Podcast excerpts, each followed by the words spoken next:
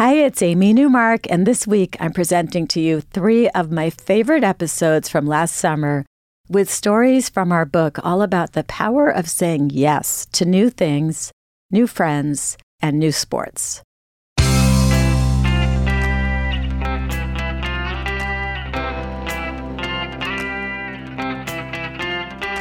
Changing your life one story at a time. This is the Chicken Soup for the Soul podcast with editor in chief, Amy Newmark.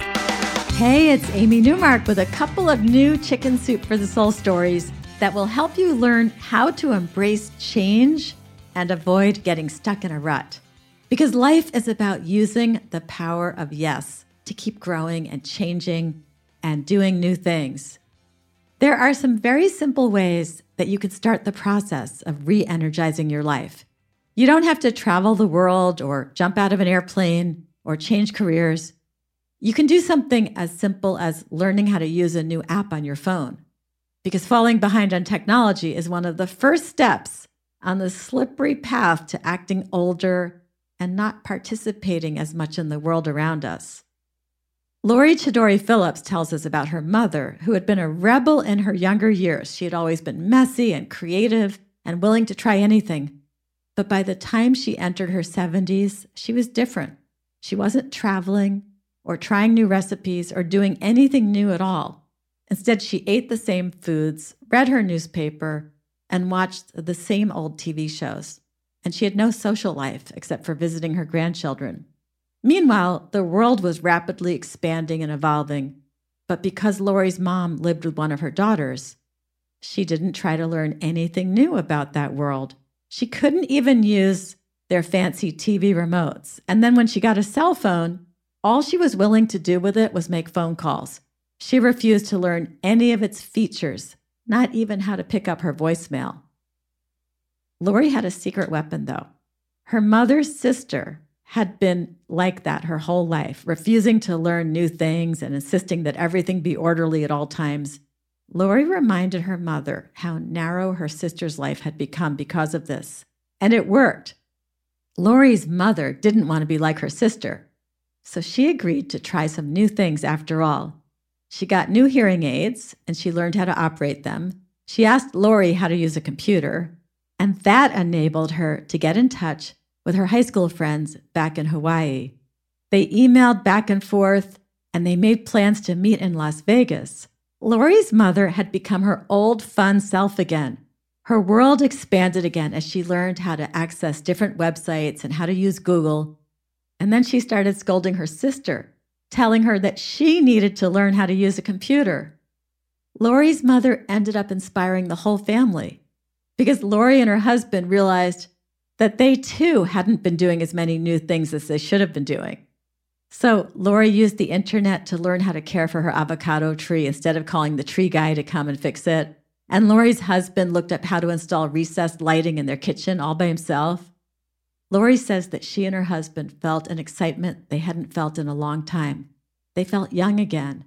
Watching her mother get back into life had inspired them too. After the break, I'll share a story that shows how even changing a piece of furniture can mean a whole new life.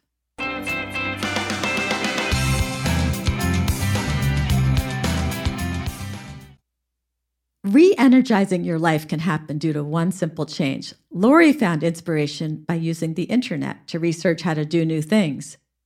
And in our next story, Sarah Etgen Baker tells us how one simple piece of furniture changed the direction of her life.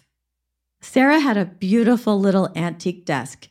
It fit easily into the tiny space at the top of the stairs, and that's where she wrote. She loved it, but because it was small, she had to scatter all her papers around her on the floor.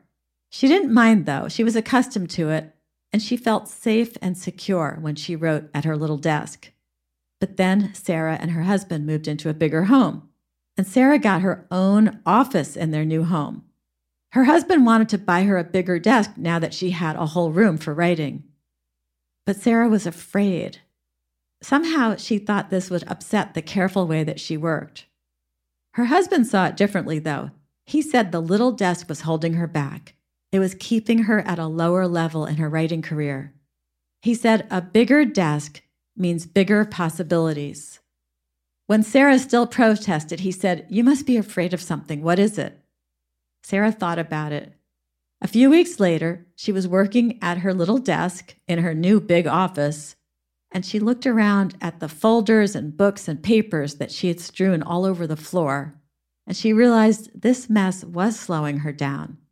And there she was, perched at that little desk in that big room, when she could have had a nice big desk and spread out all her papers in front of her and worked faster and better. And she realized that her husband was right. She had been afraid of trying for that bigger writing career. A bigger desk symbolized to her bigger projects, bigger possibilities, more challenging writing contests, stepping out on faith, and leaving her comfort zone. So she decided to do it. She got that bigger desk a few days later. And we featured her and her desk in the book trailer for Chicken Soup for the Soul The Power of Yes. You can see the old one and the new one by going to chickensoup.com and clicking on the picture of the book. You'll be able to read all about the book and you'll watch the trailer and you'll be able to hear four additional stories. I'm Amy Newmark. Thanks for listening to the Chicken Soup for the Soul podcast today. Make sure you subscribe to it on Apple or Google or wherever you like to get your podcasts. And that way, each new episode will be automatically downloaded into your phone. If you'd like to read some stories from the book, go to our website and sign up for our free daily newsletter by scrolling to the bottom of the homepage and clicking on Newsletter Sign Up. And come back for our next episode when I'll share a couple of stories that show you how to use the power of yes to make new friends.